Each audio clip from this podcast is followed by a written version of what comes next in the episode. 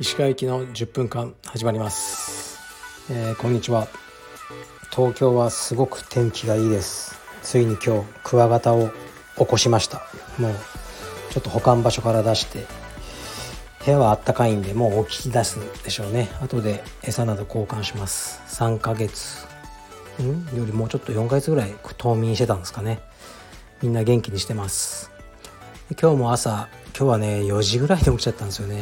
もうどんどんおじいちゃん化してますね。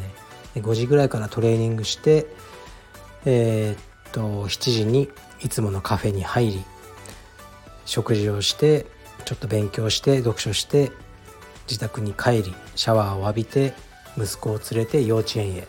もう同じルーティーンですね。毎日こう同じルーティーンがすごく好きなんですよね、僕は。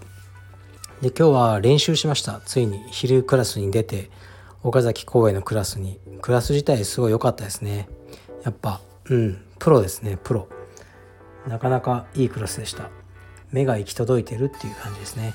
で、技も良かったし、僕も知らないポイントがいっぱいあって、その技自体はもちろん知ってる技なんですけど、あ、なるほどなって思わされましたね。で、スパーリングも、4本ぐらいちょっとね、軽い人だけとやらせていただきました。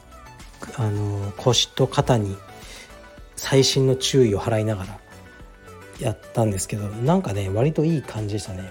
ちょっとね疲れなかったですね、あんまり。で、この疲れない原因はね、ちょっとねこれまたね、またこいつは何か変なことやってるなと思われるかもしれないですけど、ちょっと食生活をね、実はこの言ってないんですけどね、このラジオではね、僕2ヶ月ぐらい前からねガラリと変えたんですよ。でも続かない可能性もあるからね、もう少し続いたらいつかそれについてはお話しします。ではレターいきます。いつも石川さんの切れ味鋭いお話楽しみに聞いております。先日の放送で娘さんの病気が大きな転機であるとお話しされていましたが、娘さんの病気がなければカルペディウムは存在しなかったということでしょうか。もしカルペディウムの存在がなければ、今どのように生きていたと思いますか。石川さんのはもしもの話は嫌いなイメージがありますが、石川さんの人生観や価値観にとても魅力を感じていて聞いてみたいと思いました。お話ししてくださると嬉しいです。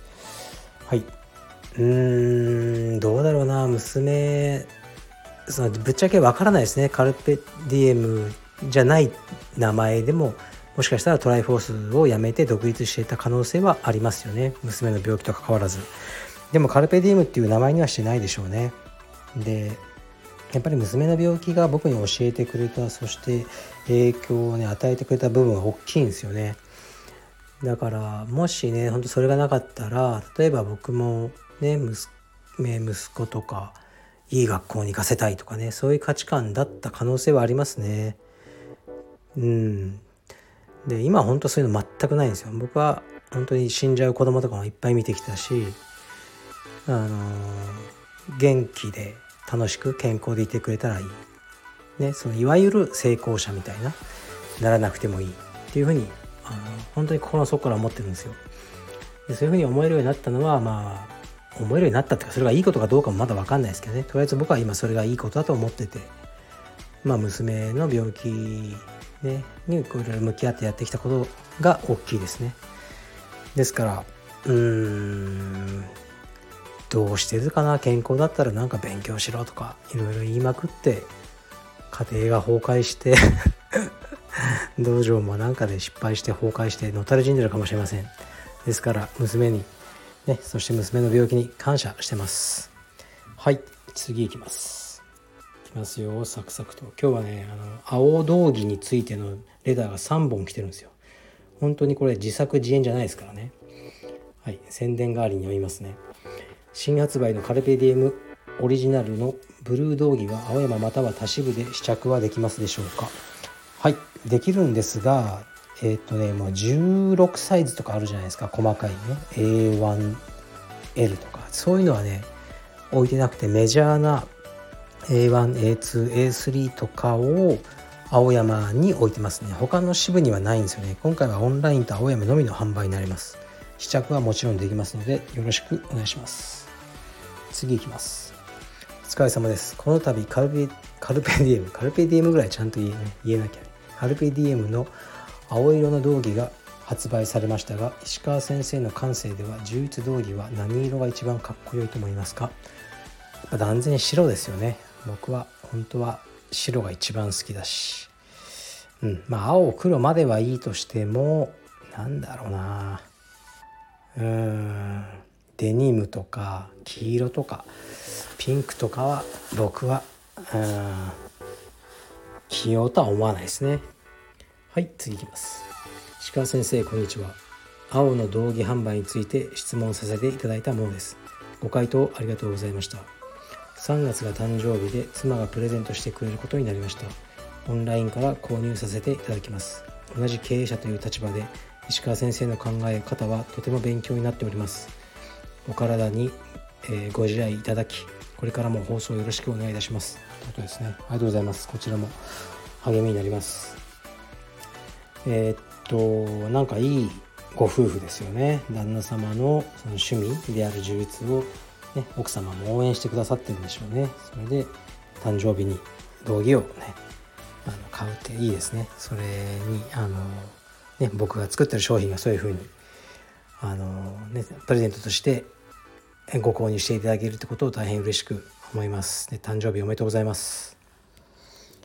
はい、次ラストですね。石川先生、いつも楽しく拝聴しています。キッズクラスを教えているとのことですが、キッズクラスでの自分の子供との向き合い方はどうしていますか？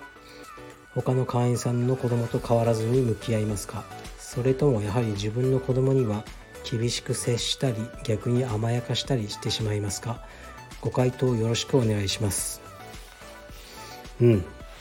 他の子供と全く同じ対応ができる親っているのかなと思いますね。い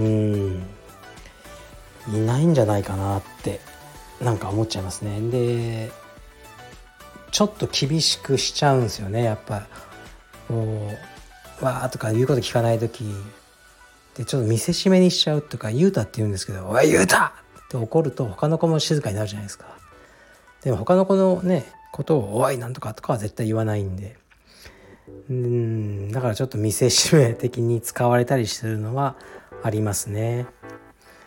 で、優しくはしなくて、でもスパーリングとかうちの息子と他の子がやってる時に、なんか僕がね、ゆうたなんとかゆうたゆうたってずっと言ってたらおかしいじゃないですか。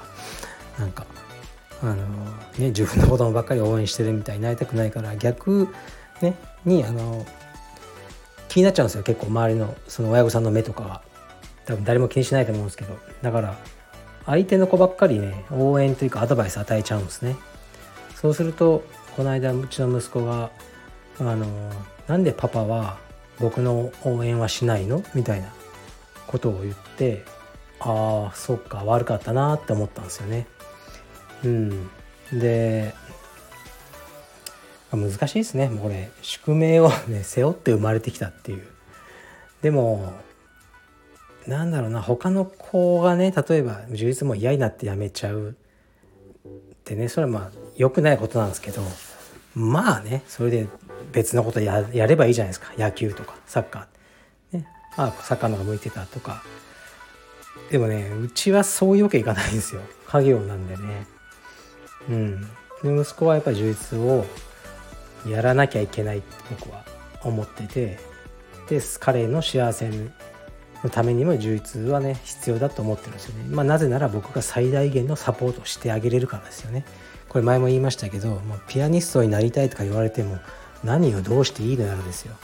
周りにもいないし、ね、だけど充実家に、ね、なりたいって言ったらもうね、道場もね死ぬほどあるし、海外にだってあるし、ね、そこに1ヶ月行ってこいとかね、皆さん多分ちゃんと面倒を見てくれるし、だから充実は頑張ってほしいと思ってるんですよね。で、2人でいつも幼稚園まで歩いてるんですけど、たまに今日はなんか疲れたから練習行きたくないなとか言うんですよね。で、その時においゆうた、お前は柔術のカルペディエムのなんだって聞くと、ゆうたはカルペディエムの王子だって言うんですよ。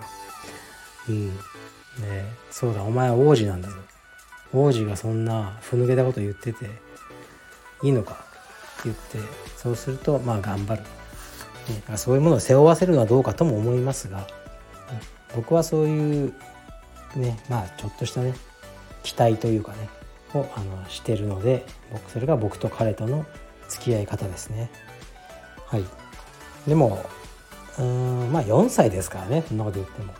だからこうね、クラス中に帯をね付け直したりするんですよ。うちの子供に関わらず、ね、帯が取れちゃった子のね背後に回って帯をくるくるくるギュッてね結ぶんですけど、その時だけすごく距離が近くなるんで、息子の耳元でおいさっきのタックルすごい良かったぞとか、ね、他の子に聞こえないように小さく囁いたりはしてますね。でもそうするとね、まあ彼も秘密だっていうかね、僕の立場分かってくれてるのでね、小さくうなずくみたいな、そういう小さな秘密をもうねここで言っちゃうと秘密じゃないんですけどね、共有してクラスをね楽しくやってます。はい。というわけでね、今日はね自分もちょっと一応練習にね復帰できたし、これからまた、ね、息子が来て柔術クラスだし、柔術の人生です。でも最高ですね、柔術最高です。はい、失礼します。